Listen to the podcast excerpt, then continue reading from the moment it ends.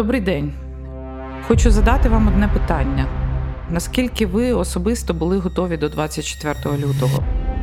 Якщо ні, то чому? Можливо, тому що до 24-го більшість громадян не хотіла занурюватись у безпекові питання. Вони складні і відверто страшні.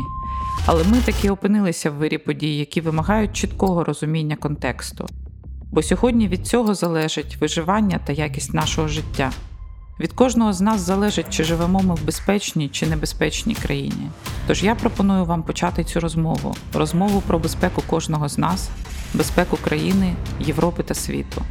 Коли закінчиться війна, що таке перемога і як її досягнути? Чи можна робити реформи в армії під час війни і що означає позиція Німеччини? Чи НАТО досі є основою європейської безпеки? Яким буде світ після і як Україні не втратити свій голос у світовій політиці? Питань багато, відповіді треба шукати. Мене звати Аліна Фролова, і я буду говорити з вами про війну у подкасті Безпечна небезпечна країна. Чому я? За фахом я дипломат, отримала спеціалізацію з геополітики, працювала заступником міністра оборони, координувала співпрацю з партнерами та НАТО, долучалась до реформ у Збройних силах України, опікувалася безпекою Чорного моря та брала активну участь у заснуванні Кримської платформи. Зараз я є одним з лідерів Центру оборонних стратегій, незалежного аналітичного центру з питань безпеки та оборони, а також медіа-центру Україна, що є на передовій інформаційної оборони. Я і мої колеги наближаємо перемогу України як на фронті справжньому, так і на фронті інформаційному. Я буду запрошувати цікавих співрозмовників, військових та цивільних, експертів та волонтерів, українських та іноземних. Сподіваюсь, мій такий різний досвід зробить наші розмови цікавими та зрозумілими, а також допоможе вам проаналізувати те, що відбувається, і бути готовими. Подкаст Безпечна небезпечна країна. Від кожного з нас залежить, як скоро зникне представка НЕТ. Тож підписуйтесь та слідкуйте за нами на ресурсах Української правди, а також на інших ресурсах, на яких розміщуються подкасти. Добрий день. На зв'язку подкаст Безпечна небезпечна країна. Це наш перший випуск, і ми в нашому подкасті будемо говорити про безпеку в широкому сенсі. Тож наближаються 200 днів цього етапу війни коли ми зіштовхнулися з повномасштабним вторгненням Російської Федерації, хотілося б дуже проаналізувати, як ці 200 днів змінили нашу армію, як ці 200 днів змінили взагалі все, що відбувається навколо України. І моїм співрозмовником сьогодні буде Вадим Скибицький, представник головного управління розвідки. І перш ніж ми почнемо розмову, невеличке знайомство зі службою ГУР. ГУР це власне головний орган управління в системі воєнної розвитки, створений в 1991 році. Основні завдання це забезпечення національних інтересів державі, протидія зовнішнім загрозам, здобуття і аналіз інформації про військовий потенціал інших країн та загрози військового характеру. За оцінками експертів, ГУРМО входить наразі до десятки найефективніших розвиток світу. Вадим Скібицький, представник головного управління розвідки Міністерства оборони. Далі ми не будемо розкривати деталі. Тож, пане Вадиме, добрий день. Доброго дня. Щодня країна прокидається від сирен. Одразу кожен починає читати новини. Ми всі слідкуємо зараз за Херсоном, за іншими напрямами. Новини іноді приємні, іноді неприємні. Прогнози звідсіль лунають дуже різні. Росія готується до затяжної війни. Вона намагається мобілізувати ресурс. В той же час е, є розмови про перемовини.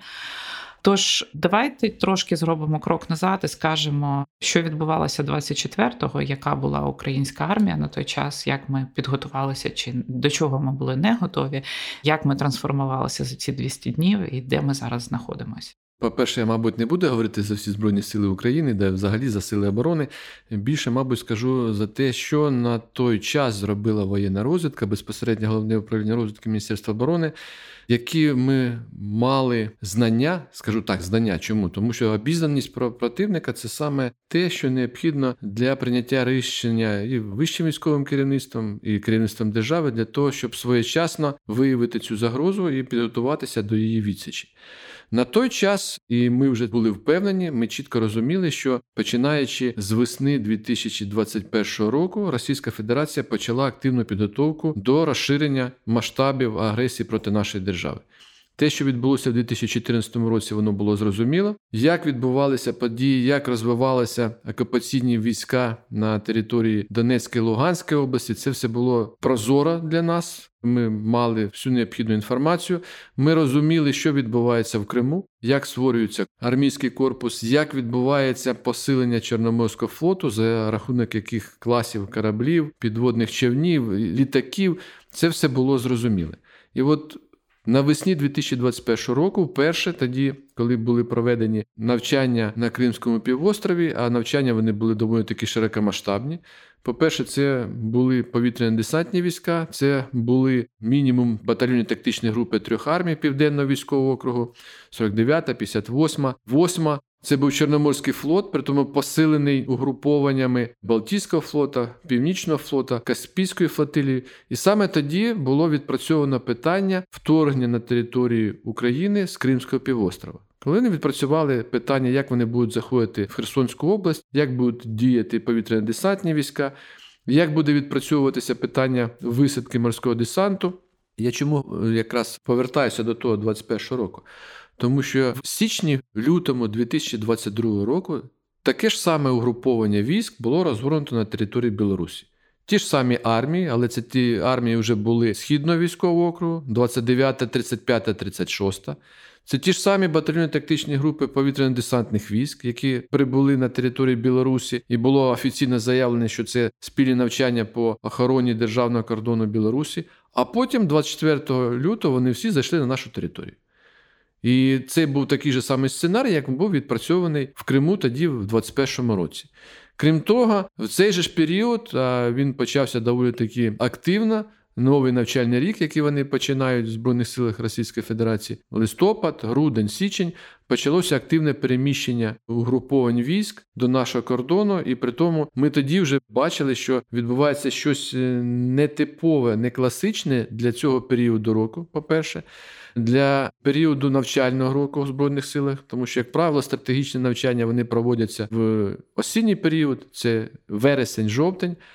А саме в січні-лютому чотири об'єднаних стратегічних командування: це південь, це захід, це центр і це схід, батальйонні тактичні групи цих командувань з системою управління, системою логістики, системою забезпечення, вони були всі перекинуті до кордонів нашої держави. При тому чітко всі мали свої завдання. Східний округ округ військовий це Білорусь, центральний військовий округ це напрямок Чернігівська, Сумська область, Західний військовий округ це все, що стосується Харківської області і частково Донбасу. Ну і Південний військовий округ це безпосередньо напрямок Луганська, Донецька область і Автономна Республіка Крим. Таким чином, на той період часу, ну, по нашим оцінкам, вже на початок лютого було створено потужне угруповання наступального характеру, яке було підготовлено для проведення широкомасштабної стратегічної наступальної операції. От те, що ми знали. Ми знали, де знаходяться батальйонні тактичні групи, їхня чисельність. Ми знали, де розміщуються ракетні дивізіони з тим же самим комплексом Іскандер. Ми знали кількість вертольотів і бойових літаків, які постійно базувалися, і по суті вони зараз і базуються на тих аеродромах, які використовуються. Якщо говорити про воєнну розвідку, ми були обізнані, ми знали і ми готувалися до того, що буде вторгнення. А наскільки ваші оцінки співпадали з оцінкою наших партнерів? Тому що саме власне партнери, ну ви ж пам'ятаєте, останні тижні до вторгнення вони говорили, що похід на Київ точно буде. А чи так само вважала українська розвідка, ну, що буде давайте, наступ з усіх боків? Давайте згадаємо заяву нашого керівника генерала Буданова, коли він ще, якщо не помиляюся, ну в листопаді місяці сказав, що агресія розпочнеться 15 лютого. Угу. Вона розпочалася 24, але на це було причини, тому що Путін два або три рази заслуховував міністра оборони, начальника генерального штабу. Скоріше за все, він не був впевнений або вони не були готові. Агресія почалася ну, через два тижні. Але те, що це буде в лютому, і ви бачите, ми помилилися буквально на два тижні. І це реальність, яка зафіксована. Тобто, ви передбачали, що агресія може піти з усіх боків? Ми передбачали такий сценарій. Ми ж провели оцінку потенціалу, ми провели оцінку кількості військ, які зосереджувалися. Ми більше схилялися до того, що наступ широкомасштабний все-таки буде в Донецькій, Луганській областях. Чому то навіть і Путін заявляв, що він розпочинає спеціальну воєнну операцію саме для допомоги так званій Луганській Народній Республіки, Донецькій Народній Республіки, які він перед цим і визнав. Але ми розуміли, що у нього замало сил для того, щоб проводити такі наступи зразу на чотирьох напрямках. Але він пішов на це, і результат він отримав. Він хотів захопити Київ за три дні і всю Україну за 14 днів, за два тижні окупувати. Коли в нього це не вийшло, він почав перегрупування військ. І що ми маємо? Що ми мали на той період часу? Да, дійсно, те ж саме східне угруповання з Білорусі було переміщено на Донецький напрямок для посилення, і відповідно для того, щоб вийти на кордони Луганської і Донецької областей, той же самий Ізюм, де, наприклад, на червень місяць було зосереджено ну, мінімум від 22 до 25 батальйонних тактичних груп тільки на напрямку Ізюма. Тобто він зробив перегрупування. Чому? Тому що не вдалося йому не вдалося виконати ті завдання, які він ставив перед собою на початку. Єдине, що вдалося, да, це вийти на Херсонську область, частково Запорізьку область, ну і захопити Маріуполь. Але Маріуполь це взагалі геройське місто, тому що оборона Маріуполя вона дозволила утримати нам Донбас. По суті, тому що Маріуполь відтягнув на себе від 10 до 12 тисяч російських військовослужбовців, великі резерви, які були мобілізовані з початком війни в Донецькій області, того ж саме першого армійського корпусу. Він тримався. За рахунок цього їм не вдалося виконати завдання по оточенню нашого груповання, яке діяло на сході нашої держави. От що дало Маріуполь. Крім того, саме завдяки супротиву в південних районах нашої держави йому не вдалося висадити морський десант. До 10-12 десантних кораблів були готові для висадки десанту. Угу. Але, ну, по-перше, і супротив, по-друге, підготовка Одеси до оборони. І по-третє, для того, щоб розвивати успіх на Маріупольському напрямку, вся морська піхота була перекинута на суходол. Вони почали діяти як проста піхота. Таким чином, на той період часу вони вже не мали сили засобів для того, щоб проводити десантування. Морська піхота одне, сьома десантна штурмова дивізія, та ж сама новоросійська, вона теж повністю діяла з території Криму як піхота. Таким чином, просто компонента для проведення морської десантної операції вже не було. Добре, вони неправильно розрахували, скажімо, не змогли створити ті спроможності, які мали б створити. Але що зараз зі спроможностями? У нас дуже такі даються різні оцінки того, що відбувається, і скільки втрачено. Британська розвідка, американська розвідка називає одні цифри. Ми називаємо цифри, які десь в два рази більше, ніж від наших партнерів виходять.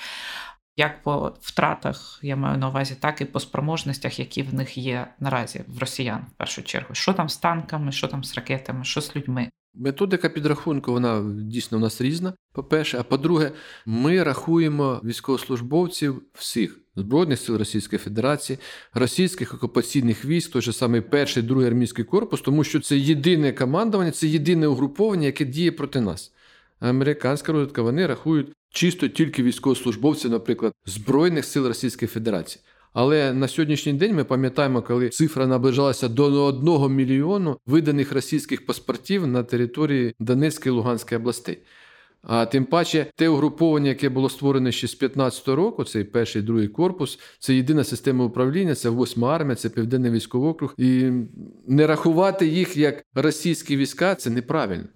Неправильно, тому що по суті вони діють в першій лінії. Якщо вони несуть втрати, вони відводяться на відновлення. На їхнє місце заходять батальйони тактичні групи Збройних сил Росії. Потім знову йде мобілізація в Луганській, Донецькій, і знову вони їх повертають на фронт. Тобто це ті ж самі бойові підрозділи російського, ну, можливо, менш обучення, можливо, менш навчання. Але але воно так є. Що стосується людського ресурсу, є проблема в Російській Федерації, і ця проблема вона вже виходить в такий публічний простір. Чому? Пішли втрати? Пішли втрати загиблих, пішли втрати поранених. Люди повертаються додому навіть якщо там закінчився контракт, вони розповідають, що відбувається. І якщо перші місяці це була така бравада, що ми зайшли туди, за неї награбимо, за одної грошей отримаємо, то зараз ситуація поступово змінюється. Не так та й багато вже бажаючих, ну, ті, які реально оцінюють обстановку, йти воювати. І те питання, яке зараз постало, от указ президента Росії про збільшення чисельності збройних сил, ми вже неодноразово говорили. Це ж не просто так збільшити на там 137 тисяч військовослужбовців. Їх треба звідкись взяти. Це перше.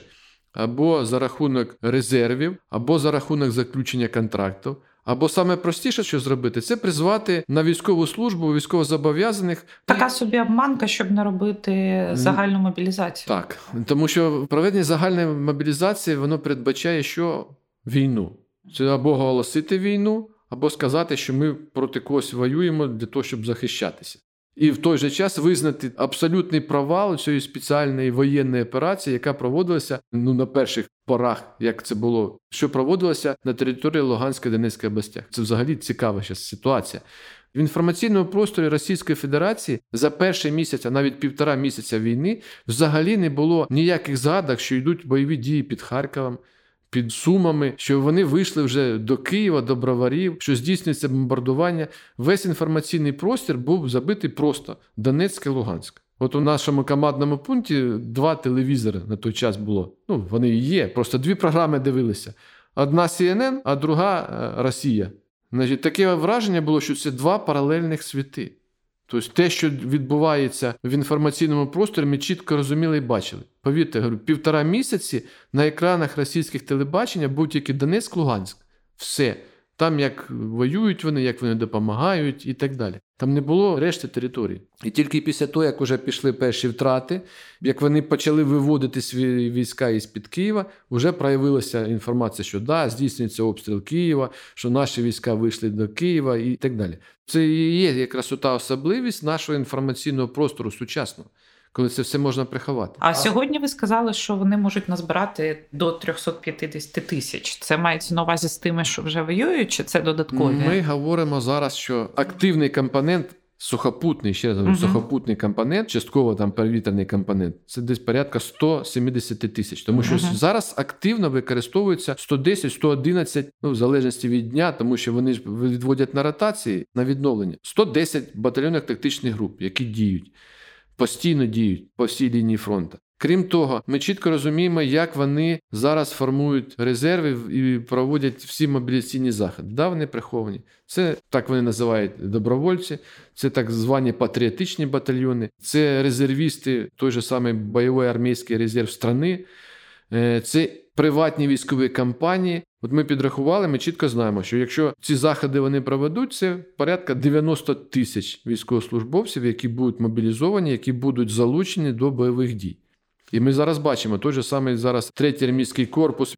Хоча вони заявляли, що він буде повністю сформований до середини серпня. Вони трошки яка не впоралися, навіть не трішки не впоралися. Вони перенесли ці терміни окремих підрозділів формування навіть аж до листопада місяця, тому що це процес складний. Це не просто людський ресурс, озброєння військова техніка. Це навчений персонал, це проведення бойових злагоджень, це проведення навчань, щоб підрозділ був корпус готовий. Це скільки людей? Якщо говорити про корпус, то вони планують розгорнути порядка 15 тисяч військовослужбовців. Цей процес він у них триває, але вони вже почали процес передислокації корпусу. Основний полігон Муліна. Зараз основні підрозділи, основні частини переміщаються в Ростовську область. Це так звані, ми дуже добре знаємо, два полігони: Кузьмінський, Кадамовський, той же саме Новочеркаськ, де знаходиться багато штабів. Основні елементи будуть там. Але ми не виключаємо, що можуть направлятися окремі з'єднання або частини цього корпусу. Там в складі дивізія, шоста дивізія, вони можуть направлені бути і на інші напрямки, в тому числі на Харківський. Тому що на сьогоднішній день під час перегрупування вони весь східний округ, опять же, ті ж самі сумнозвісні три армії, 29, 35, 36, вони зараз всі в нашій Херсонській Запорізькій області uh-huh. для того, щоб стримувати наші дії. І, взагалі, Херсонська область для них це ключовий момент по забезпеченню Криму. Ми це розуміємо. Це Крим вода, плюс це єдиний захоплений власне це вода, місто. це електроенергія.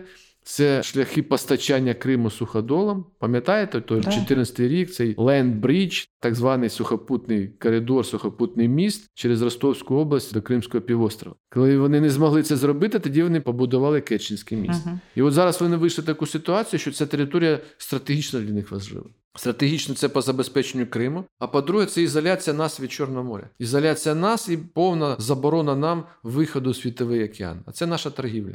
Це зерно, це метал. Ну і це одна третина наших кордонів. Це інші продукти, все, що виробляється нашою економікою. Чому? Тому що суходолом вести через Європу це дорого. Тоді наша продукція не конкурентоспроможна. Так, погоджуюсь.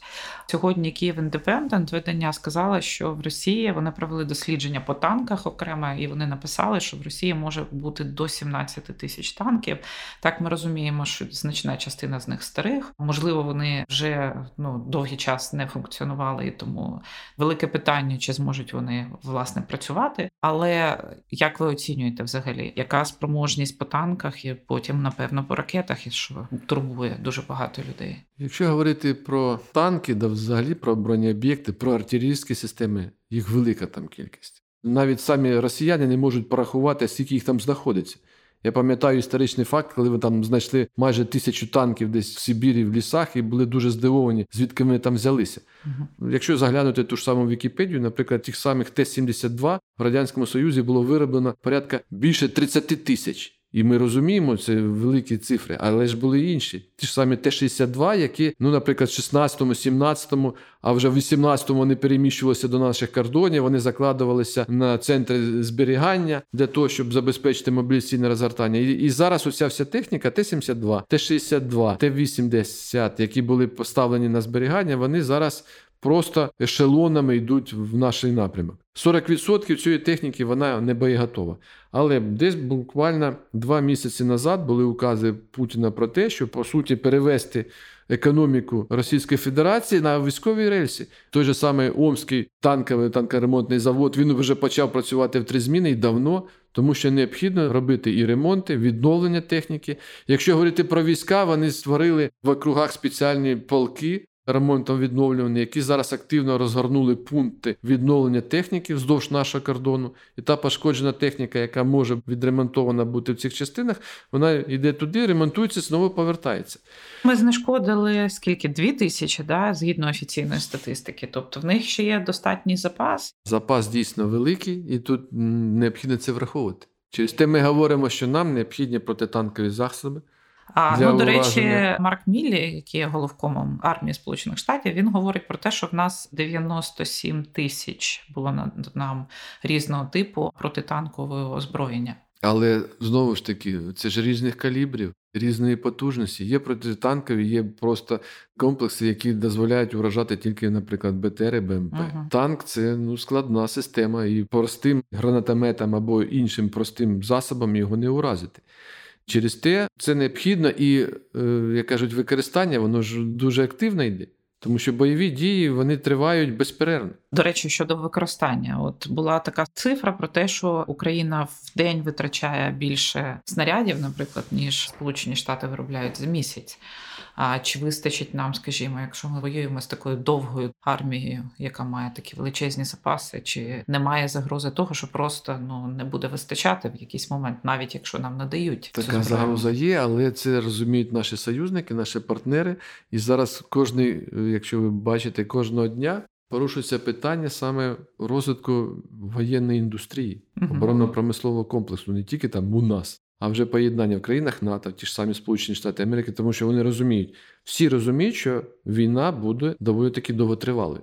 Це потребує великих ресурсів, і в тому числі виробництва. Тому що після закінчення холодної війни, і це вже Європа визнає, вони нічого не робили. Вони використовували ті запаси, які були. І зараз, коли ми говоримо дайте нам озброєння, вони теж трошечки такому легенькому шоці. Тому що те, що зберігалося у них на складах, а воно зберігається вже 30 років, угу. воно теж не в самій кращій кондиції. Воно потребує ремонту, до обладнання, приведення до бойового стану. Це результат того, що да, всі думали, що Росія це вже не ворог, Росія це вже майже союзник-партнер. Всі розраховували на це, пророблялися відповідні програми, і ми це знаємо. І а давайте от на цьому зупинимося. Да? От у нас, скажімо, скупчення військ Росії почалося майже за рік до цього нападу. І останні місяці всі розвідки світу, всі наші партнери вони попереджали про те, що напад буде. Всі бачили розміри, всі розуміли запаси. Чому в тому числі західні партнери були не готові до того, що війна буде настільки конвенційною, що буде застосовано от прямо така величезна купа зброї, що буде не настільки сильний компонент там гібридних впливів, да, більше буде ставка робитися саме на конвенційну війну. Як так трапилося? Ну, це складно сказати мені за, а ви за них, але, з вашими але колегами ми говоримо західними? так. Перше, ну дивіться, вони всі мали надію, що тим, що вони ведуть санкції, вони зупинять Російську Федерацію. Це по-перше. А по-друге, скажу відверто, вони, мабуть, все-таки не вірили, що ми вистоїмо. Що ми вистоїмо, що наші збройні сили будуть готові, що наш супротив, до речі, те, що прорахувалася Російська Федерація. Вони думали, що це буде точно так же, як це було у 2014 році, що вони просто зайдуть в Харків і все. Тобто це була реальна недооцінка нашої внутрішньої ситуації. А якщо говорити іншими словами, НАТО готувалося. Але це складний механізм, це складна система прийняття в них рішень. Вони почали, вони опрацювали плани, вони приймали на самітах рішення щодо передислокації, створення нових дивізій, корпусів багатонаціональних. Ви ж дивіться, той же саме передислокація штабу армії на територію Польщі, поки що там на тимчасовій основі. А коли почалася війна, він став уже на постійній основі. Тобто вони готувалися, але вони не мали уяви, що Росія піде на таку авантюру. Угу. А таке широкомасштабне використання цієї конвенційної зброї. А просто іншої в Росії нема. Один з моїх знайомих, знаєте, військовий теж він сказав, мені здається, дуже влучну таку фразу, що і наше керівництво, і західне керівництво вони відмінники, тобто люди, які доходять до високих позицій, вони є найкращими, і вони вивчали і розуміють стратегію в правильному її сенсі. І вони не очікували, що вони зіштовхнуться з двоєчниками, які, власне, скажімо, зробили таким чином, що мета і засоби вони не відповідають один одному. І на цьому відбулася оця дирка. Можливо, так воно і було. Але давайте ще раз останнє питання про зброю ракети. Те, від чого страждає дуже сильно Україна. Да, ми бачимо, що інтенсивність впала. Ми бачимо, що, скажімо, вже набагато менше тривог, які стосуються всієї України. Але там, наприклад, Харків дуже сильно потерпає, всі прикордонні території дуже сильно потерпають. Скільки в них залишилось ракет? Знаєте, в одному із останніх інтерв'ю я говорив про те, що, наприклад, вони використали там більше 55% ракет, а потім почитав коментарі і кажуть: так підождіть, Гурже сказав, що вони майже 60% використали. Ага. А потім один опонент каже: так підождіть, до цього ж не враховували, наприклад, С-300. Ракета протиповітряної оборони, вона використовується зараз в зовсім іншому варіанті. І багато хто не очікував, що ті ж самі крилаті ракети Х-22 яка зовсім не є сучасною високоточною зброєю, буде використовуватися. Це розробка 60-70-х років, це рідкопаливна ракета, але вона е, доволі таки ефективна при нанесенні ударів. Таким чином, кожного разу оці показники, ця цифра змінюється. Але ми чітко знаємо, перше, у них дефіцит в іскандерах.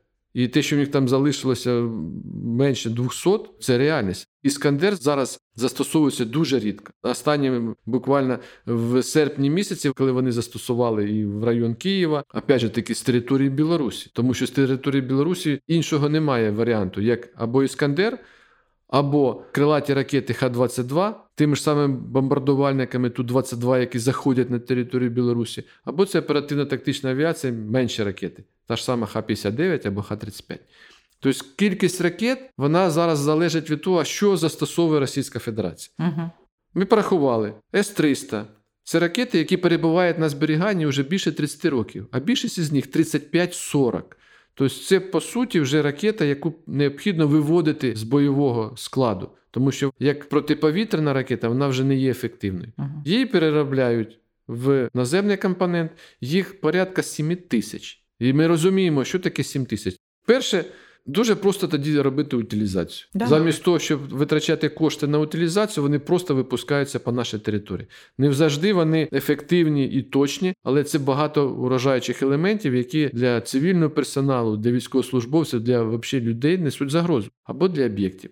Якщо порахувати, скільки вони використовують, то їм хватить цих ракет ще на 3 роки. Це один із показників. Та ж сама система калібр, ну, по підрахункам, вони могли виробляти в рік десь порядка 150-180 ракет за один рік.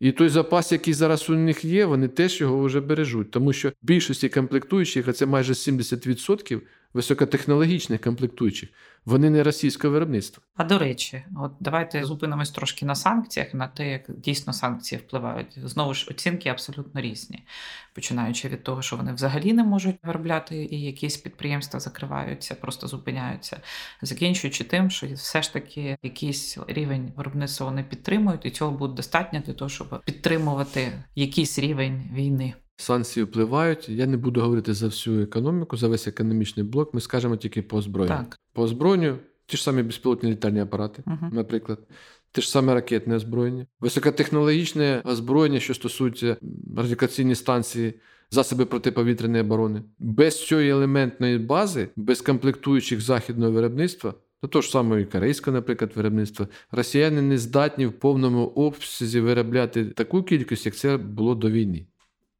Їм необхіден час для того, щоб зробити це імпортозаміщення. Але досвід показує, що імпортозаміщення воно не працює. От той же самий танк Армата, який був широко платформа е, розрекламований, той же самий багатофункціональний літак Т-57. От, Т-50 вони називали. Тобто він так і не пішов в серійне виробництво, тому що комплектуючих дуже багато. Росія намагається тепер ці санкції обійти. Це через треті країни, через своїх союзників, особливо по ДКБ, за рахунок там створення спільних підприємств, наприклад, на той же території там Казахстану інших країн. До речі, наприклад, Міністерство фінансів США воно чітко визначено перелік країн, через яких Росія обходить санкції. І це ж санкції стосуються різних галузей економіки. Це складно для Росії. І через те ми бачимо ці потуги, які Росія намагається зробити для того, щоб ну, все-таки відновити виробництво і відновити те, що вони вже втратили під час оцих 200 днів війни. Добре, а давайте поговоримо ще трошки про спротив, про наших партизанів. Це абсолютно нова для нас ситуація. Ми не бачили такого спротиву, скажімо, на окупованих територіях з 2014 року. І ми розуміємо, що спротив як поняття було також закріплено на державному рівні, на юридичному рівні було визначені сили спецоперації, як ті, які мають відповідати за організацію. Але звичайно прийшла війна, і ми бачимо, що він є дуже ефективним. Ми бачимо Крим, ми бачимо новоокуповані території, і скільки всього там відбувається, і це візуально видно, і це дуже, ну так скажемо, не те, що тішить, да підтримує бойовий дух також серед громадян. Хто живить цей спротив? Що ви можете про це сказати? Наскільки він широкий, і наскільки ви взаємодієте зараз з громадянами на окупованих територіях в Криму? Які настрої? Скільки людей готово приєднатися? Скільки людей бере участь? Я згоден з вами, що, по-перше, це новий підхід, який застосований у нас. Ситуація, яка була в 2014 році, яка є зараз, вони зовсім різні. Прийняття закону про супротив це тільки з юридичної точки зору початок було цього процесу. Ми трішечки не встигли, тому що цей процес тільки пішов. В законі чітко визначено всі суб'єкти, всі органи державної влади, хто відповідає за створення, забезпечення, підготовку і інші питання, які стосуються супротиву.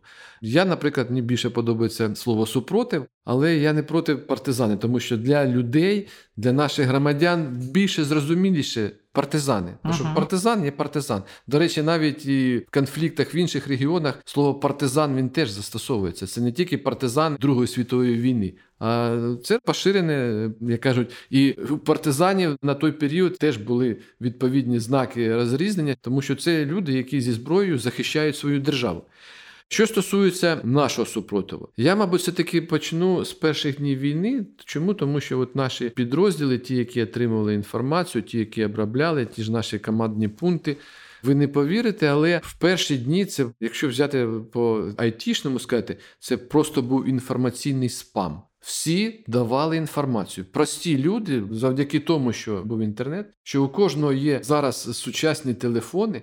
Кожен давав інформацію про те, що відбувається, де переміщаються, скільки заїхало, куди заїхало, де вони наступають, якими дорогами йдуть, яка їх кількість. Формувалися такі, знаєте, спільноти, які узагальнили цю інформацію і давали вже розвідкам. І такої інформації було скільки, що я не говорю про те, що складно було її перевіряти, але її було достатньо для того, щоб розуміти, що відбувається. Угу. І на цьому фоті якраз пройшов процес формування супротиву. Чому? Тому що це процес доволі складний. Саме рух супротиву він організовується до того, ще як окупована територія. А нам так випала доля, що ми цей процес вже робили, коли були окуповані території.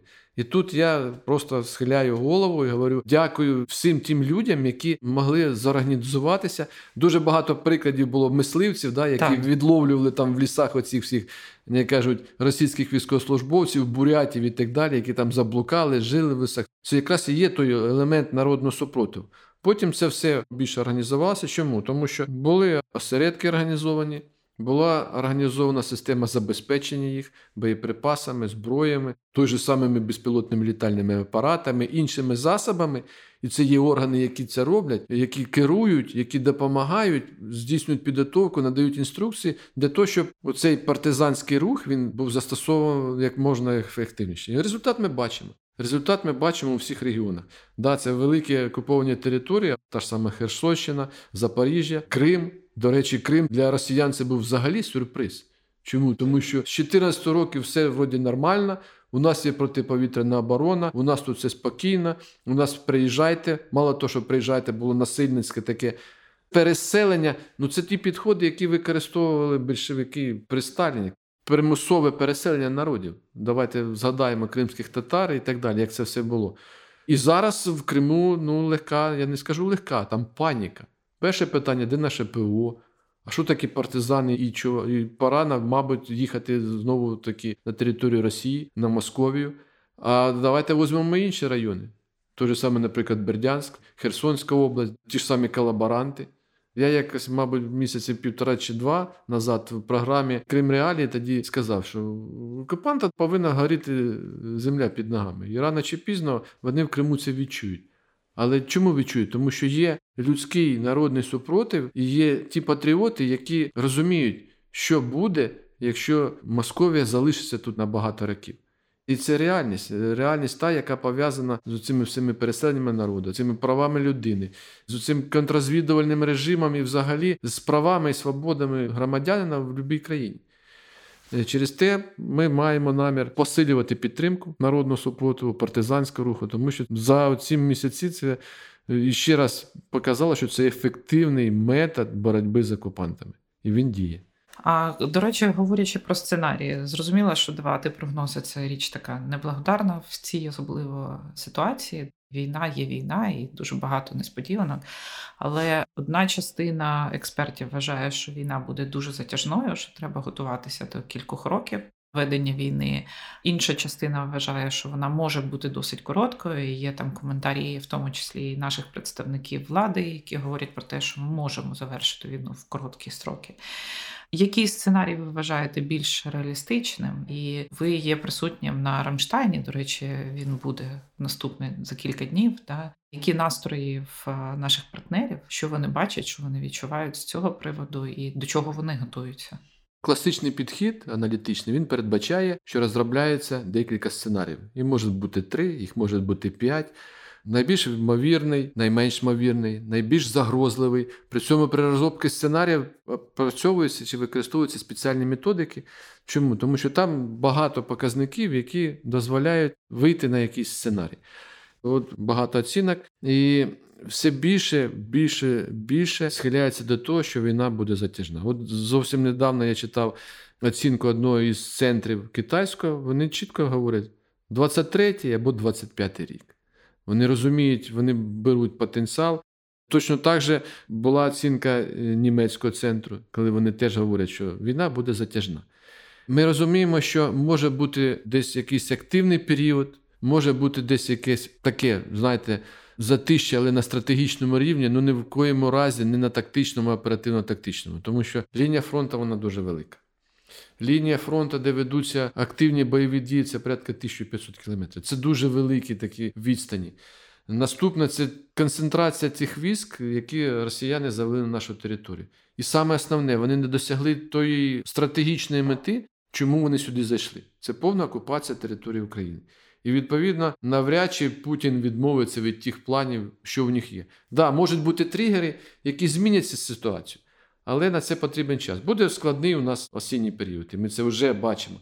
По суті, він вже почався. Почався активними бойовими діями на різних напрямках.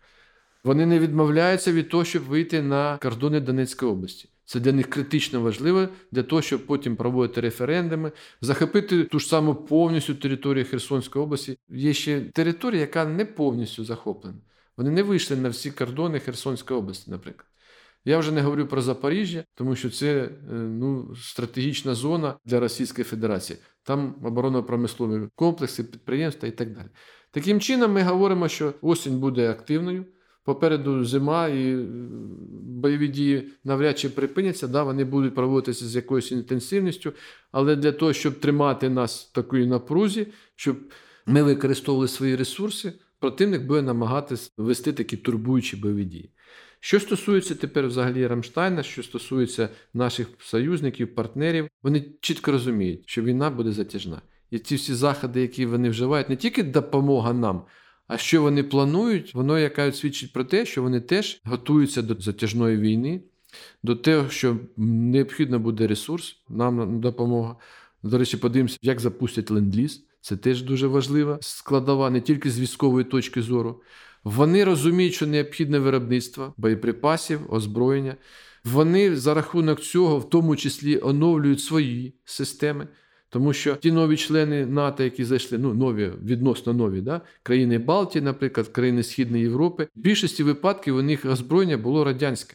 Зараз це радянське озброєння, радянські боєприпаси, вони проходять утилізацію на нашій території. Зараз вони це все віддають нам, а відповідно отримують, виробляють для себе нові озброєння стандарту НАТО для того, щоб мати оперативну сумісність всіх країн і працювати в єдиному цьому злагоджені і мати ті ж самі види озброєння, які є у всіх. Втома є? Втома може поширюватися наративами в інформаційному просторі, і це робиться спеціально, да, особливо от зараз ціна на газ вона висока. Але якщо говорити про людей, які займаються питаннями оборони, безпеки держав європейських да, і світових лідерів, вони розуміють, що без нового підходу до забезпечення цього не буде. Якщо вони не дадуть нам зараз допомогу, це загроза не тільки нам, це загроза європейській безпеці. Це, наприклад, дуже розуміють країни Балтії, країни Східної Європи. Вони розуміють саме те, що відбувається. І не яка загроза для них. Ми дивимося це по тим програмам перезброєнню, переснащенню тих же самих Польщі як дружньо вони захищають е, повітряний простір країн Балтії, наприклад, або Словаччини, де нема потужного елементу протиповітряної оборони. Тобто ці підходи ми бачимо. А яка ж тут втома? Угу. Втома від того, що вони теж готуються до війни. І ця війна, вона реальність. Ну навіть Франція, навіть Макрон сказав, що треба переводити економіку на військові рейки. Е, знову ж таки, давайте повернемося до питання конвенційної зброї. Да? Всі прогнози, які от робилися, ну, наприклад, 5 років назад говорили, що сучасна війна буде швидкоплинна, що будуть роботизовані комплекси, що буде високоточна зброя і так далі. так далі, так далі. І що ми маємо? Ми маємо класичний підхід зі сторони Російської Федерації по веденню війни авіація, ракетні комплекси, танкові підрозділи і артилерія. Єдине, що додався кібер, додались безпілотні літальні апарати, це зараз потужний елемент, додали системи РЕП, це вони розвиваються. А решта решта класичний, класичний підхід до ведення бойових дій. 7 вересня буде 30 років воєнній розвідці України. Що за цей період змінилося, і особливо що змінилося от під час цієї війни? Які нові функції з'явилися, і чи відбувається якась трансформація внутрішня, скажімо, якою стала розвідка сьогодні? Розвідка змінилася дуже сильно, починаючи з 2014 року. Чому? Тому що саме тоді ми зрозуміли, наскільки необхідно розвивати і нові підходи в своїй діяльності, наскільки розвивати нові сили і засоби розвідки. І, до речі, от в самій першій стратегії національної безпеки там воно було все прописано. Якщо не помиляюся, 2015 року там було чітко визначено всі пріоритети, які стосувалися агентурної розвідки, інформаційної діяльності, розвідки з відкритих джерел, технічних видів розвідки, все було чітко спрогнозовано і сплановано. І дійсно, ми, по-перше, наростили всі наші компоненти. Це дозволяє нам зараз бачити поле бою, давати інформацію. До речі, зовсім недавно прочитав, мабуть, вчора було інтерв'ю генерала Наєва де він чітко сказав, да, у мене є розвідка, у мене є дані, що стосуються, наприклад, діяльності Збройних сил Білорусі, перебування російських контингентів на території Білорусі. Це, ну, мабуть, е, визнання того, що ті сили і засоби, які розгорнуті нами, вони дають результат. У нас потужні зараз технічні види розвідок, і це різних напрямків. Ми маємо сучасне обладнання, сучасне озброєння, яке дозволяє здобувати розвідувальну інформацію. Але в той же час з'явилися нові завдання. Нові завдання, нові функції. Коли ми говоримо трансформація, ми маємо не тільки класичний підхід, що це розвідка поле бою або розвідка здобування там стратегічних планів, намірів противника. Ми зараз задіяні дуже за багатьма напрямками. Наприклад, якщо ми говоримо про ті ж самі санкції. Це дуже важливе питання. Без розвідувальної інформації, без підтвердження, без виявлення, на кого накласти санкції, це складно зробити. Наступне питання, яке для нас теж нове, це от забезпечення, наприклад, вивозу нашого врожаю. Це теж питання важливе. Наступне військовополонені. Складна ситуація. Чому? Тому що росіяни реально скривають місце знаходження, реально скривають стан, кількість і так далі. Це все необхідно Ну, по-перше, добути цю інформацію, реально добути, проаналізувати, накопичити і зробити все можливе для того, щоб процес от, обміну повернення наших військовополонених, наших військовослужбовців він був ефективним. А чи є загальна оцінка цифри, як людей, які потрапили у полон з нашого боку? Ну я вам не скажу, тому що це трішки не мій напрямок роботи, але був створений координаційний центр. Так, і він, до речі, да, гур його очолює. Він працює там. Представники не тільки головного управління розвідки і інших е, розвідувальних органів, Міністерства оборони, наше міністерство і відомства. Тобто це координаційний центр, який дозволяє. Скоординувати всі зусилля, зібрати всю інформацію і своєчасно відреагувати на ті загрози, які є для наших військовослужбовців, що тимчасово перебувають в полоні. А взагалі, це не перший такий приклад, що трансформація розвідки або роль розвідки в історії. Я от багато читав, наприклад, ті ж самих мемуарів ізраїльської розвідки тих часів, коли були великі бойові дії саме і на Сінайському півострові, і взагалі в тому регіоні. Так от, якщо говорити історично, то встановлення відносин на той час Ізраїль-Йорданія вони почалися тільки тому, що контакти встановили розвідники. Була пророблена необхідна робота, підготовлена оце підґрунтя для встановлення відносин, і це дозволило на той час Ізраїлю вижити. Так що це нічого нового тут немає. Розвідка це високоінтелектуальні люди, це патріоти, це люди, які готові віддати своє життя за батьківщину, за свій народ, за свою сім'ю. І повірте, реально в нас відбір дуже сильний, дуже серйозний, особливо після 2014 року. Ми з гордістю говоримо, що ми працюємо 30 років, що в нас є досягнення, що ми пишаємося тим, що ми маємо, чого ми досягли. І відповідно ми будуємо плани, щоб бути ще більш ефективними, більш корисними у всіх відношеннях. Воєнно-політичному, воєнно-економічному, тому що розвідка на сьогоднішній день це інформація. А той, хто має інформацію, він може прийняти виважені правильні рішення. Я думаю, що це вже побачив весь світ, і роль нашого гуру в Афганістані, коли був просто приклад для всіх інших. Да, Це один з прикладів, як необхідно працювати в сучасних умовах, маючи, наприклад, ті ж самі спеціальні підрозділи. Абсолютно, я дякую вам за вашу роботу. Я дуже горда, що в нас є така розвідка. Я, я знаєте, всі українці люблять пишатися, тому що ми вам пишаємося. Я кажу не тільки про себе. І я дякую вам за цю розмову. Я дякую за відвертість, тому що абсолютно чітко ми маємо розуміти, до чого нам готуватися. Наша нація вже показала, що вона доросла, що вона вміє мріяти, вона вміє битися, і вона буде битися. І в перемозі нашій ніхто не сумнівається. Дуже вдячна. Наступний подкаст буде скоро. До побачення. До побачення. Дякую, що були сьогодні з нами, що слухали нас. Нагадую про те, що для того, щоб не пропустити наступні випуски, вам необхідно підписатися на нас на ресурсах Української правди або на інших подкаст-платформах Google, Apple, Spotify. Мене звуть Аліна Фролова. Ви слухали подкаст Безпечна, небезпечна країна. Тож до скорої зустрічі з наступними цікавими темами.